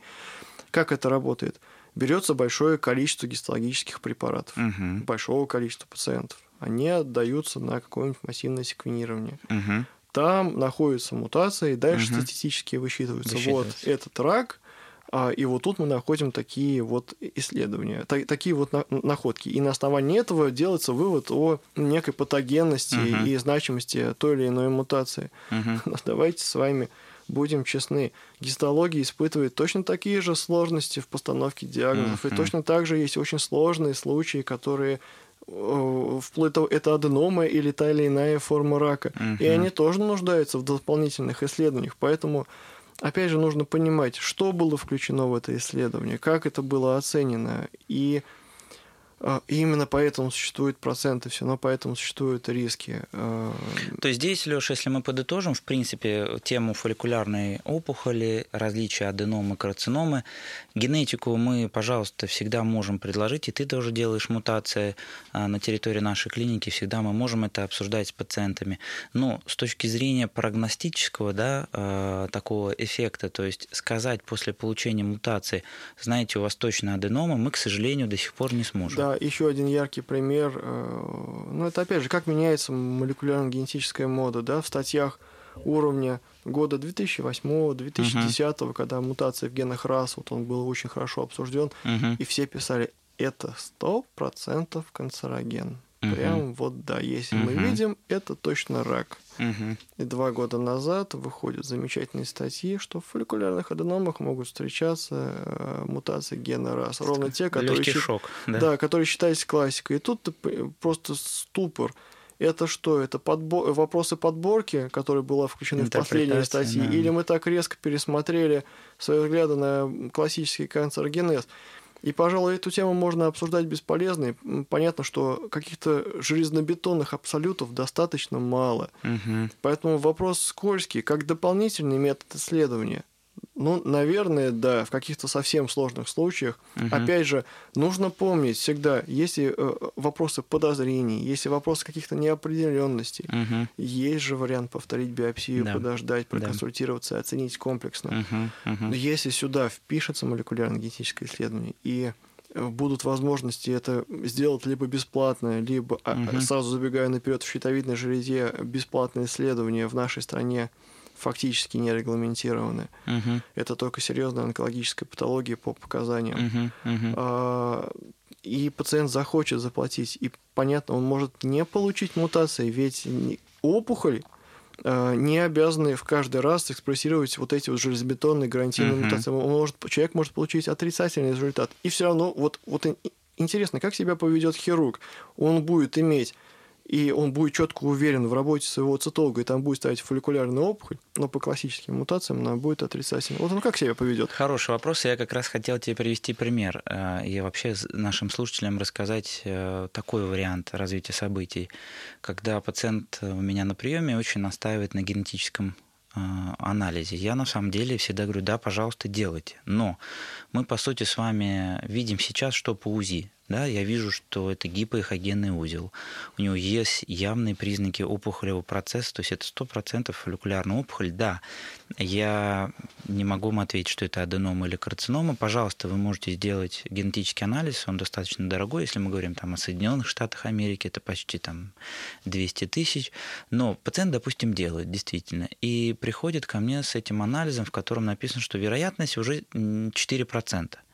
И по сути, э, для меня, как для онколога, как и для хирурга, по сути, 17% и 4% это все равно вероятность да. Э, рака. И вот здесь вопрос, я к чему все это рассказываю, это все-таки обсуждение с пациентом. Потому что если пациент, у меня же есть пациенты, кстати, которые с фолликулярной опухолью живут, они говорят, мы не будем делать операцию. Я прожил тот период, когда я как-то там заставлял или там как-то уговаривал пациентов. Кстати, в хирургии нельзя уговаривать. И здесь получается очень такая деликатная тема. Пациент понимает, что это все-таки опухоль, поэтому здесь на его плечи ложится некая ответственность. Да, естественно. Да, и вот здесь вопрос какой?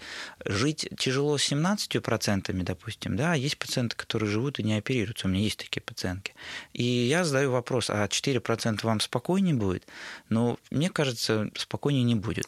Да, и есть еще вот такой нюанс. Э, э, любая опухоль, она, ну, э, это касается вопросов ну, классической концепции канцерогенеза, mm-hmm. то есть развития mm-hmm. опухолевого процесса. Да, кстати, расскажи про... Да, э, то есть э, э, этот процесс стадийный. Mm-hmm. Происходит и следующим образом, то есть э, в условно в клетке возникает аномалия, ну, мутация назовем, uh-huh, да? Она, uh-huh. Эта клетка должна, должно произойти чудо, она должна не умереть, она uh-huh. должна не распознаться системой иммунного ответа, она должна uh-huh. дать потомство, закрепиться и дать клон. Uh-huh. И никто не сказал, что изначальный клон, который растет условно у пациента год, uh-huh. не даст еще одну мутацию, из которого вырастет другой клон, который через два года будет уже совершенно другим. Таким образом, когда мы делаем ну, исследование сейчас, и отпускаем пациента лет на 10, что будет с ним через 10 лет? Вот, Леша, я сразу хочу перейти к этой теме. Спасибо, что ты ее начал. А, такой немножко провокационный вопрос, да, с которым я сейчас очень часто сталкиваюсь. А, вопрос, а все-таки аденома переходит в карциному, потому что мне очень многие пишут, что где это я вычитал, где это написано а, в наших букварях да, по медицине, что аденома переходит в карциному. Вот ты сейчас очень хорошую задал тему. Вот расскажи немножко с точки зрения морфолога. Аденома, мы сейчас про щитовидную железу говорим, да? Вот аденома в карциному – это реальное э, развитие событий? Ну, смотрите, э, сейчас объясню. Э, проверить понятно, что канцерогенез а, он всегда динамичен. Угу. То есть, возникнув раз, а, он может не остановиться, естественно. И э, в щитовидной железе э, все течет очень медленно. То есть угу. зачастую эти процессы, они очень по, во времени распределены. Ну, как ты проверишь, вот прооперировав пациента, поставишь на аденому, как ты проверишь, могла ли она еще, ты что это вставишь назад и подрастишь? Угу. Да нет, конечно. Угу. А, поэтому и нужно понимать, что многие узлы называются аденомы ровно потому, что они не имеют достоверных признаков злокачественности. Mm-hmm. То есть нет инвазии, нет метозов, нет некрозов, нет инвагинатов, ничем, mm-hmm. кроме как аденомы, ты на гистологии это не назовешь. Чем это является на самом деле в будущем? Гипотетически. Гипотетически, да? не знает никто. Мы поймали этот процесс сегодня, сейчас. И вот сейчас он для пациента является аденомой. Угу. И именно поэтому мое глубочайшее убеждение, что нельзя просто так на десятки лет без наблюдения усходить с диагнозом фолликулярная опухоль. Угу. Да, там действительно могут быть процессы, с которыми пациент выявил там, их лет в 30, угу. и до 80 лет он доживет, и это не реализуется в те риски, которые мы сейчас с тобой описываем. Да? Но отловить тех людей, у которых это точно реализуется, сейчас не представляется mm-hmm. возможным. Давай я тебе еще раз так скажу. Вот с 2012 года начинаются публикации по вот этим панелям. Они mm-hmm. все победоносно отчитываются, как классно они выявляют эти узлы. Где публикации о судьбе людей, у которых был поставлен отрицательный результат, а у них найдена какая-то опухоль? А ведь такие люди есть. Ну, чтобы было понятно зрителям, да, твоя, э, слушателям, твоя мысль, то есть, грубо говоря, вот сегодня пациент сделал биопсию, получил фолликулярную опухоль, сделал генетический анализ, опять же, мы возвращаемся к генетике, и генетики вы сказали, что вот таких-то, таких-то мутаций нет. Дальше делают исследования, да, грубо говоря, делают репорт, да, статью научную, что вот а мы не нашли в этих э, опухолях э, э, злокачественного процесса. Вопрос, если этого пациента отпустить, где та информация, что с ним произошло через, через 10 лет. Да, да? То да. есть, грубо говоря, а не накопила ли эта опухоль дополнительные мутации. То, да. что ты только что рассказывал, что действительно даже клон может иметь уже другие мутации. И вот это получается все-таки некая неизвестность. Естественно. Некая есть, такое, неизвестность. есть такая э, вещь, звучит страшно, называется э, внутриопухолевая гетерогенность. То есть, э, да, звучит нелицеприятно. э, узел не, оби- не обязан выглядеть абсолютно одинаково в своем трехмерном пространстве. Он на вид там может отличаться Мгм. по, своей, ну, по тем структурам, которые он строит, а уж генетически, естественно, он тоже может быть.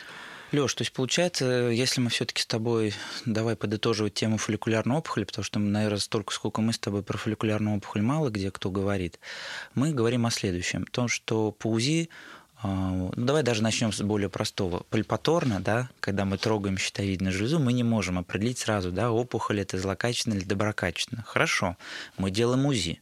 По УЗИ мы можем заподозрить, что узел как-то подозрительный, ну и все-таки наши отечественные рекомендации говорят, что если узел сантиметр, мы должны сделать биопсию.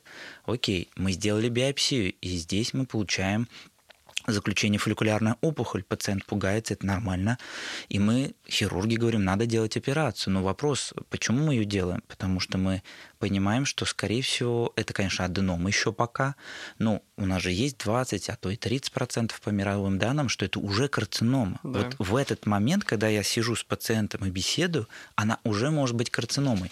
И мы идем дальше. Мы опускаемся на ультрауровень генетики, на уровень мутаций, и мы говорим, хорошо, давайте дальше пойдем, мы сделаем мутацию. Мы их не получаем, но у нас опять остается вопрос. Что а, будет дальше? А что будет дальше? И вот здесь, мне кажется, в современных условиях очень важно обсуждать это с пациентом. Почему? Потому что у меня все-таки философия такая, что я всегда пациентам рассказываю варианты максимально, которые могут быть, и я стараюсь с ними сообща принимать некое решение. Поэтому здесь никто же действительно никого не заставляет. И чаще всего некий наш такой разум самосохранения, инстинкт, да, все-таки у нас есть инстинкты самосохранения, говорит, слушайте, ну все-таки опухоль, что-то непонятно, какие-то страхи, давайте сделаем операцию. И в контексте вообще рекомендаций действительно это правильно. Но если человек настолько встревожен и боится операции, говорит, нет, я вот буду жить с этой с мыслью, ну, в принципе, мы вправе пациенту дать эту возможность. Да, естественно, нужно давать людям возможность, нужно давать людям выбор и не загонять в какие-то жесткие рамки. А, Но, опять же, какой-то идейной концепции в своей работе придется придерживаться, потому что хорошие идеи должны работать везде одинаково Да. хорошо, да. Поэтому, поэтому, к сожалению, э, Виктор Алексеевич на планете у нас один. И э, чисто статистически он не может всю свою жизнь наблюдать всех людей, Мгм. вести всех тех, кто не хочет оперироваться и Мгм. имеет фолликулярную опухоль. Э, И рано или поздно какой-то процент людей действительно столкнется с, э, с проблемами, которые Виктор Алексеевич мог бы решить ну, несколько десятков лет Да, пораньше. и здесь сразу ты классно привел пример, что не всех я могу наблюдать. В этом контексте некоторые эндокринологи очень так интересно говорят, в кавычках интересно. Они говорят, ну, их же мало, этих карцином, да, вот эти 17-20%. Зачем вы там всех подряд оперируете? Это, конечно, мне кажется, все-таки неправильно. То, что ты сейчас сказал, потому что действительно те самые 17-20% могут реально получить большие проблемы. Понимаете, э, есть, э, есть цифры скупые, а есть реальные люди, есть реальные... Да это даже не история, это жизнь называется. И есть моя практика, и есть э, цена моих исследований, цена э, той отрицательной статистики, Мгм. которая получается. Никто не безгрешен, естественно. Мгм. Мгм. И есть э, совершенно дикие истории э, о молодых врачах, Мгм. э, детских анестезиологах. Мгм. Э, И я видел супругу этого анестезиолога вживую, я с ней разговаривал, Мгм. у которого в одном очень крупном, очень-очень крупном городе Мгм. нашей страны была поставлена опухоль. Мгм. Хирург, э, хирург, э, его не стал оперировать. Сказал, Мгм. ты молодой, давай мы тебя понаблюдаем. Мгм. Не прошло и полгода, как узел резко вырос, Мгм. и я уже наблюдал на пластический рак. Мгм. А, Хочу, Пациент, да, да, я сразу напомню, что для наших слушателей, что анапластический рак это самая агрессивная да, опухоль. да, и, к сожалению, молодого э, парня, который помогал детям, мы потеряли, и жена осталась одна.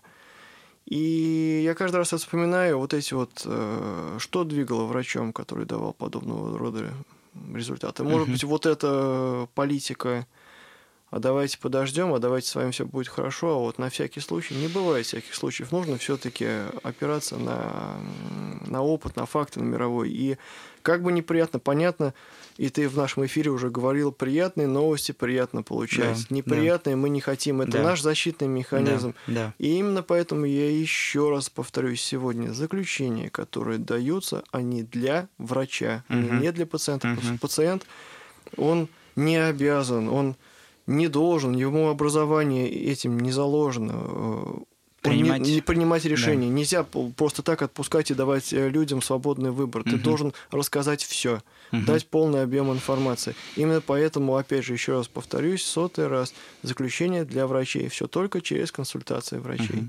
Хорошо, Леш, э, давай тогда фолликулярную опухоль мы оставим. Э, только напомню нашим слушателям, что это четвертая группа по бетезовской да. классификации. Фолликулярную опухоль, к сожалению, мы не можем без операции поставить окончательный диагноз, это рак или не рак, потому что это архитектоника, это геометрия, это прорастание капсулы. Генетика та самая, которая сейчас вот очень часто затрагивается пациентами и врачами, к сожалению, тоже не дает нам полной уверенности, а что будет дальше у этого пациента. Э, мы просто будем набирать сейчас потихонечку опыт, то есть те пациенты, да. которые нашли возможность заплатить большие деньги или какие-то другие за генетику, мы, пожалуйста, можем за ними наблюдать, и мы посмотрим, что будет дальше. Но кто не готов заниматься таким наблюдением и неким микроэкспериментом, конечно, надо все-таки планировать операцию.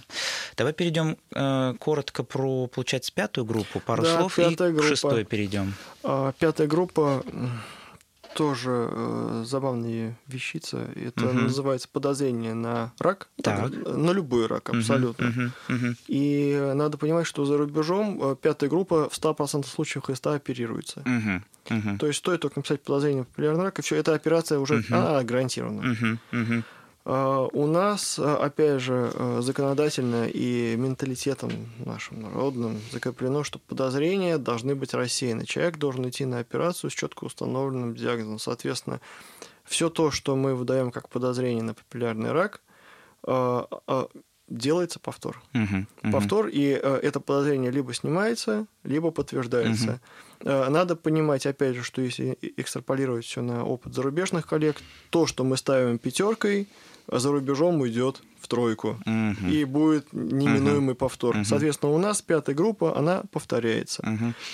Давай тогда про пятую группу можем закончить. Единственное, что скажем нашим слушателям, если а, получено заключение подозрения, то мы предлагаем повторить биопсию, и я бы все-таки не настраивал пациентов сразу на операцию при получении вот пятой группы. Почему? Потому что все-таки шанс, шанс есть, снятия, да, есть, конечно. этого диагноза есть. И у тебя есть такие пациенты, понятно, ты это каждый день видишь. И я на практике вижу пациентов, которые, конечно, пришли в серьезных раздумьях, таком действительно стрессе, переживаниях. Я здесь могу сразу сказать, что я, конечно, сразу смотрю на УЗИ, я ставлю датчик, и иногда я сам себе отвечаю, да, скорее всего, это все-таки злокачественная опухоль, но я всегда говорю, давайте повторим. И чаще всего, конечно, мы видим подтверждение, что это все-таки вот та самая шестая группа, уже злокачественный процесс. Вот давайте теперь поговорим, что нас входит в шестую группу.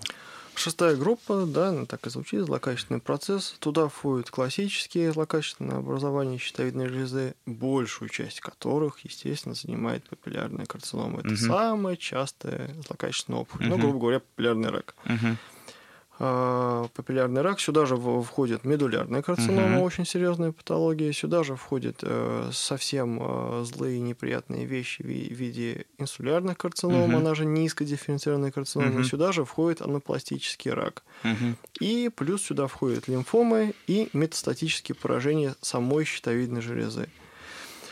А, да, самый частый вопрос это папиллярный рак, угу. поскольку этих опухолей статистически чаще угу. больше. Угу. Зачастую в своем классическом варианте это очень простой для постановки диагноз, который постановка занимает секунд 15 угу. от силы.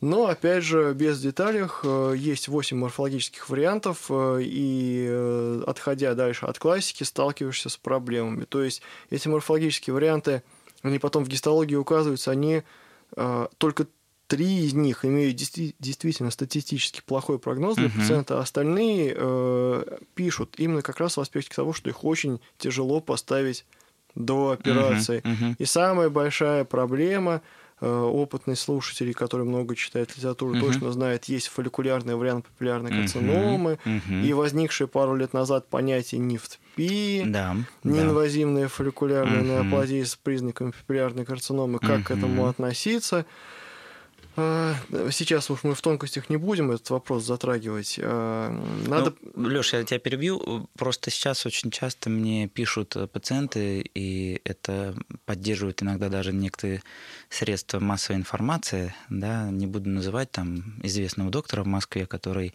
у не менее известного репортера радио и телевидения а, рассказал на всю страну, что папиллярный карцином – это вообще не рак. Нет, это очень даже рак, и не нужно э, тешить себя надеждами. И даже фолликулярный вариант папиллярной карциномы – это все равно рак. Угу, угу. Да, он с очень низким потенциалом метастазирования, но это рак. Да, я как раз нашим слушателям хочу напомнить вообще, что такое рак. Основной признак рака – это распространение, это по... метастазы. Да, это распространение по организму. Да. И нет ничего приятней э, моментов практических, буквально недавно а, видел материал молодого парня, у которого все метастазы папиллярной карциномы в лимфатических узлах, узлах были представлены именно фолликулярным вариантом папиллярного mm-hmm. рака. Mm-hmm. И вот говорите после этого, что папиллярная карцинома, фолликулярный вариант – это не рак. Хорошо, то есть мы с тобой поговорили про, по сути, все группы бетезовской классификации. Да. да, я хочу напомнить, что бетезовская классификация, она была изначально принята в городе Бетезда, штат Мэриленд, это Америка, для того, чтобы все во всем мире специалисты говорили примерно на одном языке. То есть, если вы сделали биопсию в Америке, вы приехали в Японию, прооперировали, ту э, патологию, которую выявили, или наоборот, или из России поехали в Америку и говорили на одном языке. Поэтому это, конечно, очень важно, чтобы вы, э, наши дорогие слушатели, допустим, если уже сделали биопсию, возьмите после этого выпуска или вот сейчас возьмите свое заключение. Если вы не видите заключение слова «бетезда», очень серьезно задумайтесь. Почему? С, да. с одной циферкой, не да. Bethesda 3.4. Да, да. То есть э, обязательно возьмите, потому что это очень важно, чтобы мой подкаст, его идея это быть полезным, да, и приносить пользу людям. Возьмите сегодня, посмотрите ту биопсию, которую вам выполнили в вашем городе. Если слова Bethesda нет, это, конечно, не очень хорошо, потому что есть вероятность, что морфолог либо ее вообще не знает, либо как-то к ней относится скептически, наверное, есть такие. Поэтому вот сегодня мы именно поговорили очень подробно про бетезовскую классификацию. Шесть групп, да, первая группа это неинформативная, я напомню, вторая группа это узлы доброкачественные, чаще всего мы не, не оперируем их. Третья группа очень крайне редко в нашем центре ставится, потому что это что-то такое, что морфологу не, непонятно, но он пытается все это свалить в эту кучу. Четвертая группа – это фолликулярная опухоль. Это очень интересная для нас, для специалистов, тема. С Лешей мы сегодня обсудили все-таки, что такое аденома, что такое карцинома, как э, мутация может помочь нам или не помочь особо. Дальше это пятая группа подозрения, шестая – это рак. Давай все-таки пару слов еще скажем, может быть, какие у тебя есть мысли про а, опухоли у детей, вот что ты можешь рассказать нашим слушателям, какие-то такие базовые вещи? Да, опухоли у детей да, когда у вас открылся прием детей, жизнь моя стала многократно сложнее. Но интереснее. Да, интереснее, к сожалению. А, к сожалению, опухоли у детей есть. А, фолликулярные опухоли у детей чрезвычайно сложны в постановке. И диагноз достаточно часто. Плюс надо понимать, что вы же не берете просто детей с улицы, у вас уже отобранный контингент, да, конечно. который имеет... эндокринологи направляют. Естественно, да, поэтому они очень часто идут к нам э, с опухолями. Э, смотреть детей тяжело. Э, смотреть детей должны только опытные цитологи все действия только через консультации с хирургом. Угу. И, к сожалению, у детей есть и доброкачественные процессы, есть и раки, и у подростков действительно Э, могут быть очень и крупные узлы, и могут быть и диффузные варианты, то есть без узла папиллярный карцином занимает просто всю щитовидную железу, и метастатические процессы в лимфатических узлах очень, очень сильно представлены. Но при этом зачастую э, такие дети, они э, адекватно отвечают на радиотерапию, угу. и судьба у них если проводить, ну, представьте себе такую же ситуацию uh-huh. у взрослого, uh-huh. то у взрослого в дальнейшей судьбе будет все гораздо хуже по сравнению uh-huh. с ребенком. Вот такие дети, они неоднозначны. Более того, э, за рубежом э, введение узлов, узлового зоба у детей и у взрослых это две совершенно разных э, организации, две uh-huh. совершенно разных uh-huh. категории рекомендаций. Uh-huh. И дети живут своей жизнью, так сказать. Да, я хочу добавить, что с точки зрения эпидемиологии, то есть распространенности, мы можем всегда очень простую фразу говорить, что у детей мы видим узлы реже, в щитовидной железе, но чаще они бывают опухолевыми. Вот это очень важно запомнить. То есть, если у ребенка мы нашли какое-то узловое образование, надо быть максимально бдительными. Почему? Потому что, как я уже сказал, чаще они бывают все-таки опухолевыми, и однозначно надо обращаться только в специализированный центр. То есть это либо к нам в Петербург, ну, честно говоря, детьми особо, по-моему, так как мы активно, то есть такое количество, которое к нам приезжает детей, по-моему, на территории нашей страны нет. Да. Поэтому здесь однозначно, э, если у ребенка выявили узел, здесь приезжать к нам, обсуждать вопрос возможной биопсии. Хочу сказать, что чаще всего детям мы делаем без наркоза, да, но есть совсем малютки, а, которые, ну, действительно не могут как-то перенести а, биопсию. Это не проблема, мы можем сделать это под таким легким э, внутривенным наркозом и, в принципе, получить результат. И вот Алексей Геннадьевич все это посмотрит. Поэтому, если говорить про тему про детей, вот это очень важно помнить. Плюс, ну, если говорить про раки у детей, мы тоже этим занимаемся. У них чаще мы видим такую диффузно-склерозирующую форму, когда прям нет узла, а вся доля щитовидной железы занята опухолью. И что еще, наверное, добавлю в таком заключении по детям, мы чаще видим уже пораженные лимфатические узлы. То есть если у ребенка выявили, вот э, буквально неделю назад я оперировал мальчика, ну, он еще ребенок, 16 лет, э, с лимфатическими узлами уже пораженными, опухоль почти 4 сантиметра, папиллярная карцинома. То есть у него, да, вот этот вот вариант э, с распространением лимфатических узлы. Поэтому у детей, да, мы видим очень часто такое более активный, активное распространение, но при этом действительно ты прав, очень хорошо они лечатся радиоактивным йодом.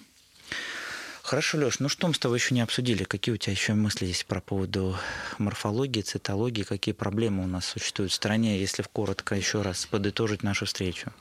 Если коротко, а, самая большая проблема, а, а, самая большая проблема у нас в том, что у нас слишком много школ цитологических, uh-huh. морфологических, э, и мы все ярые приверженцы их, к сожалению. Uh-huh. И я уже просто предчувствую, я же был у тебя на эфире раньше до этого. Uh-huh. Большинство вопросов э, наших уважаемых слушателей будет поставлено следующим образом. Что делать, если в одном учреждении мне поставлена опухоль, а в другом да. нет? Да. Я всегда ставлю себя на место пациента, я бы не хотел оказаться в этой ситуации. Угу. И ты уже многократно говорил, я повторюсь, естественно, естественно, хорошо верить в хороший да, исход. Положительный, да. да. А, понятное дело, что бывает и наоборот, когда к нам люди приходят с опухолью патологии, а мы опухолью процесс снимаем, снимаем да. И вопрос э, в том, что действительно мне, мне тяжело объективно объяснить пациенту, почему э, ну, наше заключение более корректно, а другое нет. Угу. Потому что, во-первых, ну, коллеги есть коллеги, во-вторых, ну, каждый по-разному воспринимает материал. Да, явные раки, действительно, ну, их поставит любой. Ситуация посложнее, вопросы опыта и все-таки подходов той школы, которые тебя учили. Тут, э, опять же, мне тяжело э, комментировать вопросы в э, подтверждении. Вопросы в том, вот мы работаем при стационаре. Угу. Если бы мы работали совсем плохо, угу наверное, бы процент расхождения был огромный. То есть, естественно, он есть, и от него ты никуда не уйдешь, потому что самим методом цитологическим заложены некие расхождения. Но это, это обсуждается, это обрабатывается, мы учимся на своих ошибках. Поэтому все-таки э, нас подтверждает статистика, угу. а статистика наука очень упрямая. Ну, здесь я, наверное, уже буду подытоживать нашу с тобой беседу, сказав следующую мысль, что когда мы говорим о хирургии щитовидной железы, я об этом уже говорил в начале, мы говорим о том, что она базируется, и фундамент – это морфология. Да? То есть то, что мы сегодня обсуждали, наверное, уже больше часа, это, конечно, особенности заключений, которые бывают. Поэтому очень важно все вопросы всегда по жизни решать комплексно и стратегически подключать разных специалистов. И вот здесь очень важно, когда в одном центре есть и морфологи, которые большой поток видят э, цитологических заключений. Я напомню, что сегодня у меня в гостях э, Алексей Геннадьевич Куляш, заведующий нашей генетической лаборатории молекулярной, и его опыт — это больше 100 тысяч биопсий за его э, достаточно такую молодую жизнь. То есть 100 тысяч он посмотрел узлов. То есть это колоссальный опыт. Дальше мы хирурги, которым мы ежедневно смотрим пациентов не по картинкам УЗИ из поликлиники, а мы сами берем датчик УЗИ, ставим его на шею, смотрим, как выглядит узел. Если у нас возникает вопрос, мы звоним, говорим, Алексей Геннадьевич, нам все-таки непонятно, вот вы пишете так, а мы видим это, или наоборот. Поэтому здесь очень важен такой комплексный подход, мультидисциплинарный. И вот это, конечно, добиваться можно и добиться только в условиях специализированных центров, да. когда большой поток, и действительно это поднимает каждый год нашу экспертность. Поэтому для слушателей я бы хотел, опять же, донести мысль, что если речь идет о хирургическом лечении, если вам предлагают операцию на щитовидной железе, не, как сказать, не поленитесь, попробуйте получить второе мнение. Да? А, пожалуйста, вы можете прислать стекла, вы можете прислать, э, сами приехать да, к Алексею Геннадьевичу, посмотреть а, стекла, чтобы он при вас их посмотрел, подойти к кому-то из нас, из хирургов, чтобы мы посмотрели. Но надо помнить о том, что операцию сделав сегодня, мы ее не вернем.